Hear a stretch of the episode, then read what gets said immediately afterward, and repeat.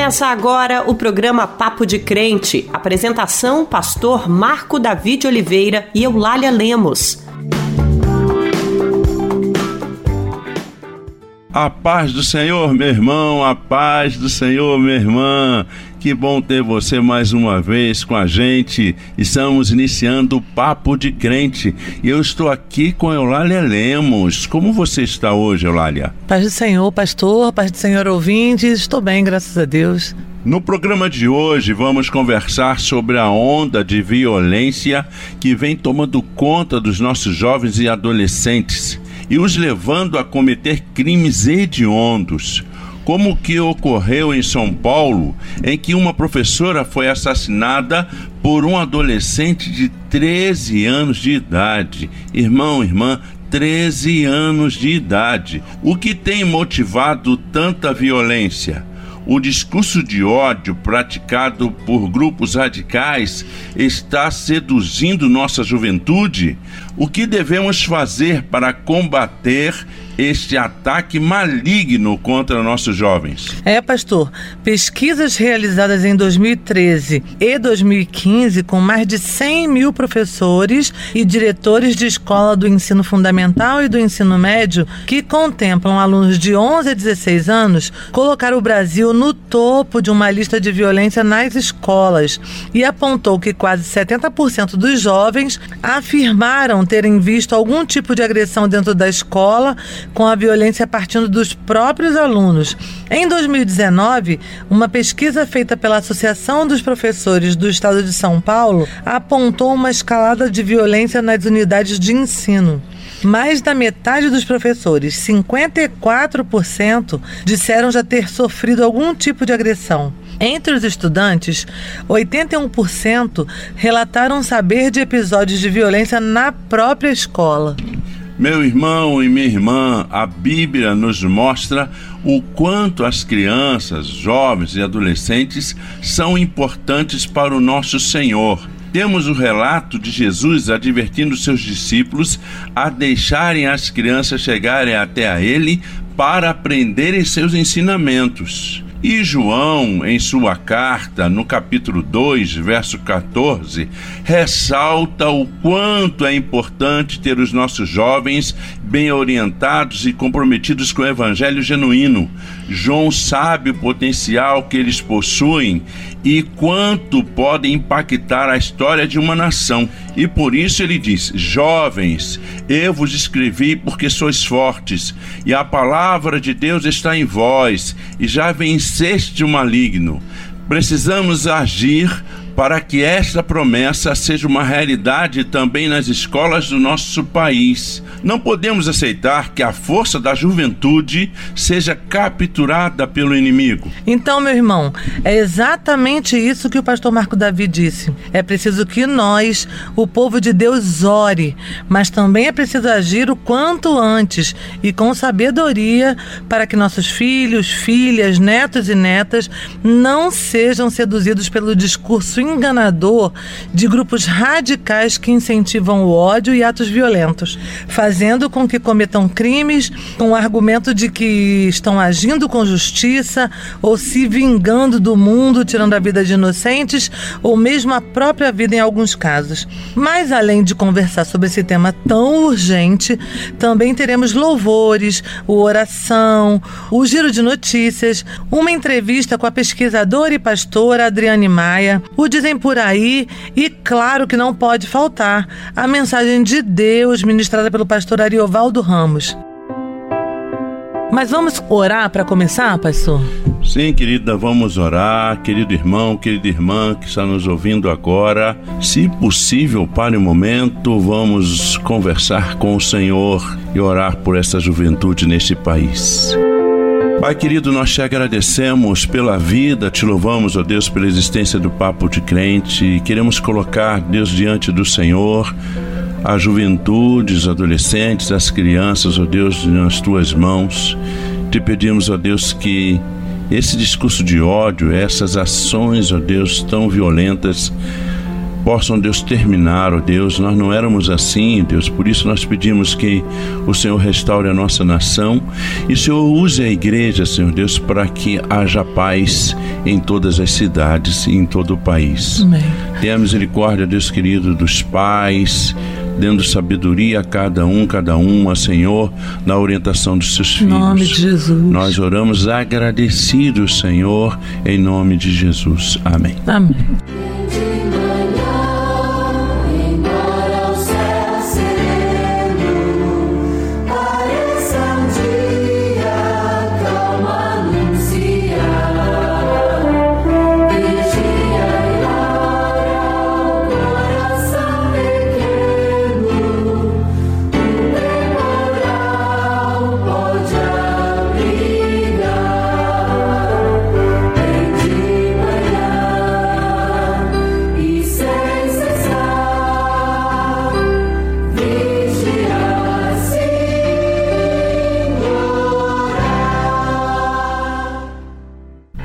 Acabou de ouvir Vigiai Sim e Orai, um clássico da nossa música evangélica. Em março de 2023, uma professora morreu após ser esfaqueada por um aluno de 13 anos numa escola estadual da zona oeste de São Paulo. A vítima foi a professora Beth, de 71 anos. Outras três professoras e dois alunos foram esfaqueados pelo adolescente, mas resistiram. Em dezembro de 2022, na noite de 14 de dezembro, um jovem de 22 anos invadiu uma escola no interior de Ipauçu, São Paulo, após esfaquear duas pessoas e fazer outra de refém. Conforme detalhado no boletim de ocorrência, a motivação do crime foi vingança contra a diretora da escola, com quem o autor do crime teve problemas há 10 anos. Em novembro do mesmo ano, duas escolas na cidade de Aracruz, no Espírito Santo, sofreram ataques com armas de fogo. Quatro pessoas morreram e dez ficaram feridas. É, meu querido irmão, minha querida irmã, infelizmente não fica por aí um aluno de 15 anos atirou em três adolescentes de uma escola pública em Sobral, no Ceará, em outubro de 2022. A arma de fogo usada estava registrada em nome de um CAC, colecionador, atirador desportivo e caçador, que supostamente pertence a um familiar do jovem. O aluno confessou durante depoimento que havia premeditado o ato após ser vítima de bullying. As três vítimas atingidas pelos tiros foram encaminhadas à Santa Casa de Misericórdia de Sobral. Um deles não resistiu, infelizmente, aos ferimentos e morreu. Os outros sobreviveram, graças a Deus. Mais outros três casos ocorreram ainda em 2022 na cidade de São Paulo, onde uma estudante de 12 anos foi esfaqueada e um colega de 11 anos que tentou protegê-la acabou ferido também. O agressor era, pasmem irmãos, um outro estudante de 13 anos de idade e, segundo a polícia, disse que sofria bullying. No Morro do Chapéu, na Bahia, um adolescente também de 13 anos ateou fogo no colégio, feriu a diretora com uma faca e esfaqueou a coordenadora escolar. Em Barreiras, também na Bahia, outro adolescente atirou contra dois alunos. Uma aluna cadeirante de 20 anos morreu. Isso é terrível, não é, irmão? Difícil de entender, meus irmãos. No único ano, né, 2022, tantos casos de, de agressão nas escolas. E para nos ajudar a refletir sobre esse tema tão sério e urgente, vamos ouvir a pastora e pesquisadora Adriane Maia, entrevistada pela nossa jornalista Fernanda Fonseca. Agora é com você, Fernanda. Olá, Eulália, pastor Marco Davi e todos os ouvintes que nos acompanham. Essa semana eu conversei com Adriane Maia, que é mestre e doutora em saúde pública com ênfase em pesquisa pesquisa em violência e saúde pela Fiocruz. Além de pesquisadora, ela também é pastora e muito atuante na defesa dos direitos das crianças e dos adolescentes mais vulneráveis. Bom, Antes de soltar nossa entrevista, eu quero fazer menção a mais dois casos violentos. Quando ocorreram, nossa conversa ainda não tinha acontecido e por isso a doutora Adriane não fará menção aos fatos. No entanto, nós, do programa Papo de Crente, não poderíamos deixar de noticiar. É com muita dor e com muita tristeza que registro o caso de um homem que invadiu uma creche em Santa Catarina na manhã do dia 5 de abril, assassinando brutalmente quatro crianças e ferindo outras cinco. No Rio de Janeiro, no mesmo dia, policiais e traficantes trocaram tiros e bombas num CIEP no Complexo da Maré, enquanto as crianças e os adolescentes estudavam, colocando em risco a vida de centenas deles. Enquanto cristãos, sabemos que não será armando mais a população, como têm sugerido alguns parlamentares, que iremos conseguir combater essa onda violenta. Precisamos nos debruçar sobre esse tema de maneira muito comprometida para encontrar soluções. Precisamos orar, mas precisamos conversar com os agentes escolares, com os agentes públicos de segurança, com as organizações que pesquisam o tema, com psicólogos, terapeutas, psiquiatras. Precisamos exigir do governo e das casas legislativas que as redes sociais sejam regulamentadas e que impeçam que conteúdos violentos sejam veiculados. Agora sim, vamos ouvir a nossa querida Adriane Maia, pastora e pesquisadora. Doutora Adriane, de 2018 até hoje, um pouco mais de quatro anos, tivemos mais casos de violências nas escolas brasileiras do que os casos registrados em 20 anos. É possível que esses acontecimentos tenham relação com as ações de grupos que estimulam a violência ou ainda com as novas regras de acesso às armas? Bem, esse tema é um tema que me é, que mexe muito comigo como pesquisador e também como cirurgiã, né? Eu infelizmente fiz parte do atendimento, da prestação de atendimento a uma das crianças que foi vítima, foi vítima do ataque em Realengo em 2002, 2002, onde 12 jovens foram mortos e 12 feridos. É, eu atuo na área da maxilofacial e infelizmente precisei atuar em uma dessas crianças que foram vítima de ferimento por arma de fogo em face. É, infelizmente, de fato, tem se tornado cada vez mais frequente. Né? E, essa, e isso realmente é uma situação que preocupa muito a todos os pesquisadores de violência, os educadores é, que trabalham e atuam nas escolas e, obviamente, as famílias. Sem dúvida nenhuma, esse, crescente, esse crescimento né, dos ataques nas escolas com o uso de arma de fogo ou arma branca, ele é, sem dúvida nenhuma, fruto de um, motivos diversos. A gente não pode imputar apenas a uma situação, né, os estudos mostram isso para a gente, é, não, é, não é um fator apenas, né, é uma condição multifatorial. E por ser multifatorial, a gente precisa estar atento, obviamente, a vários quesitos que envolvem tanto a segurança local da escola, escola, quanto se essa escola ela, é, desenvolve medidas de prevenção. É, o bullying é uma situação muito central nessas, nessas pressões de violência, né? então deve ser combatido. E também sempre a identificação de alunos que, que, que apresentam um perfil violento. Né? Então é uma, uma ação que precisa ser multifatorial e de fundamento, de origem multifatorial. É claro que uma sociedade que valoriza a, a, as armas, né? que, que faz todo um discurso pró-armas, armas, ela é, impacta sem dúvida nenhuma na forma de pensar também das nossas crianças que reproduzem esse comportamento e de alguma forma encontram nessa forma de linguagem violenta um meio único muitas vezes de expressar a sua dor. Doutora, qual o grau de responsabilidade dos pais pelos atos violentos de seus filhos? É coerente imputar a eles parte dessa responsabilidade? Isso não é uma responsabilidade apenas da família, nem tão pouco é uma responsabilidade somente da escola ou da sociedade, é uma responsabilidade coletiva, né, de todos. Todos nós precisamos nos envolver numa cultura de paz né, numa cultura que valoriza o diálogo. Então, é, a gente obviamente sempre vai ter conflitos, né? É normal termos conflitos, divergências.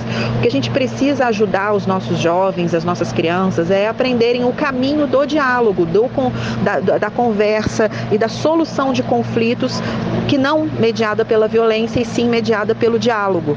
Então é um exercício que isso se faz na família, isso deve ser feito nas nossas comunidades de fé, deve ser feito na sociedade, né? E a gente sabe que ultimamente tem tido muita dificuldade de diálogo entre as pessoas, né? Sejam pelos, pelas, pelos discursos extremos, né, da extrema direita e essas questões políticas todas que envolvem envolver o nosso país e o mundo, é muito importante que a gente é, estimule sempre a resolução de conflitos a partir do diálogo e nunca a partir da violência.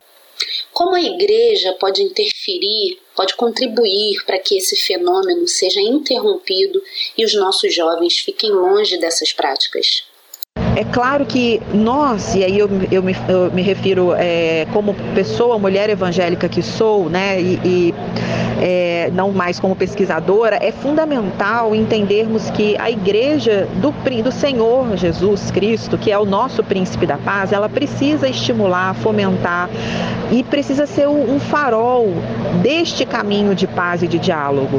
Né? Então, assim, é uma, é, uma, é uma tarefa que eu entendo que a igreja precisa cumprir, de ser o estimulador da paz.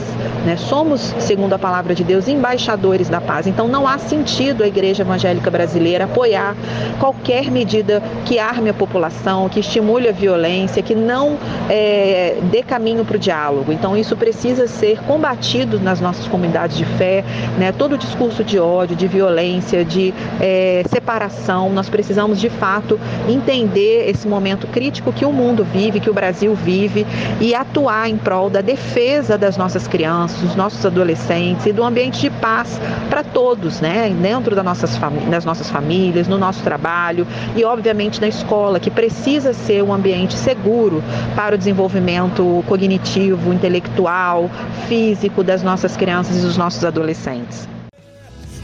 Deus vai na frente, quebrando tudo, destruindo as muralhas, derrubando os muros. A batalha está vencida, não tem pra ninguém.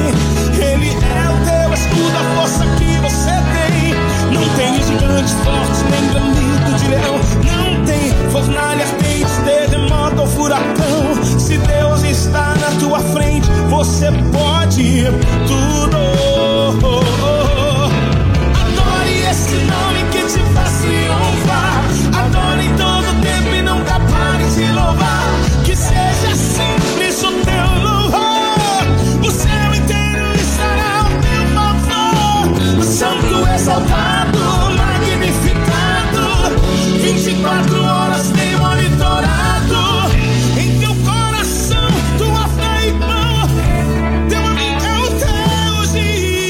Você acabou de ouvir Deus vai na frente com William Nascimento.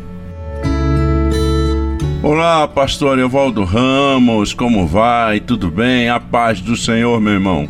Seja bem-vindo, compartilhe conosco mais uma palavra do Senhor nosso coração. Paz do Senhor, Marco Davi, paz do Senhor Eulália. Hoje eu quero meditar com vocês em Gênesis capítulo 6, versículo 11, que diz o seguinte: A terra, porém, estava corrompida diante da face de Deus. E encheu-se a terra de violência, violência, meus irmãos. O Senhor nosso Deus entende a violência como fruto da corrupção do gênero humano. Há um montão de gente que entende a violência como uma simples reação ou como um exagero, mas o Senhor nosso Deus vê a violência como corrupção do gênero humano. E foi por causa disso que o Senhor fez o dilúvio, é porque a terra estava repleta de violência. Então hoje, irmãos, quando a gente ouve dizer dos jovens, jovens, jovens, jovens que estão profundamente marcados pela violência, entrando em escolas armados, atirando, matando, matando colegas, matando professores, depois matando-se a si mesmos. A gente olha para tudo isso e fica tentando achar uma razão. E a palavra de Deus diz qual é a razão. corrupção do gênero humano quando o gênero humano, quando os seres humanos começam a achar que a única forma de se livrar das suas angústias ou de fazer valer as suas ideias, por mais pérfidas que sejam, é através da violência. Amados e amadas do Senhor, isso é pecado, ofende profundamente a Deus sem contar no desastre que isso é na sociedade, principalmente jovens, crianças, que não tem nada a ver com isso e que são vítimas desse incentivo que há nas nossas vidas, nas nossas sociedades, nas nossas políticas, incentivo à violência. Pois é, nós passamos quatro anos ouvindo que o ser humano podia recorrer a armas, a gente passou quatro anos vendo gente fazendo símbolo de arma, arminha, como eles diziam, dizendo que era legítimo estar armado, que era uma questão de defesa, e isso tudo, amados, só se degenera em violência, pessoas matando a torto e a direito de forma cruel, alguns marcados por angústia, por dor, por sensação até mesmo de que foram injustiçados e não acreditam mais no sistema, não acreditam mais na possibilidade de ver a justiça e não acreditam mais no perdão, no perdão como um caminho de restauração da humanidade. E as Escrituras nos ensinam que o perdão é o caminho de restauração da humanidade. O próprio Senhor Jesus entregou a sua vida pedindo que o Pai perdoasse os seus algozes. Estevão, o primeiro mártir cristão, também, ao ter a sua vida ceifada, pediu ao Pai que perdoasse os seus algozes, porque o perdão é o único antídoto à violência. O perdão libera o nosso coração, o perdão nos libera de todas as pressões emocionais, mesmo que tenham sido atos de injustiça ou de opressão. Quando a gente perdoa, a gente libera o coração da gente e a gente então começa a tratar o que precisa ser resolvido de forma civilizada, lançando mão da lei, lançando mão dos espaços de conciliação, lançando mão da possibilidade de restaurar seres humanos. Oh, amados irmãos, Deus espera que nós renunciemos a toda violência, que nós não forcemos Deus de novo a fazer um juízo como ele fez no, ju no dilúvio, porque o dilúvio foi o juízo de Deus contra a violência do gênero humano, contra a violência que é fruto da corrupção dos seres humanos. Vamos pedir perdão ao Pai e vamos perdoar-nos uns aos outros e vamos tratar as diferenças a partir do perdão e a partir da reconciliação e justiça se faz com aplicação do conceito de direitos, nunca com a vingança. Que Deus nos abençoe em nome de Jesus. Dizem por aí, dizem por aí, dizem por aí, dizem por aí, dizem por aí, dizem por aí. Eulália, é verdade que o Ministério Público obrigou as escolas municipais e os professores a assinarem um termo se comprometendo a não cumprimentarem seus alunos com a expressão Deus te abençoe? Paz do Senhor, irmã Kátia, Deus te abençoe.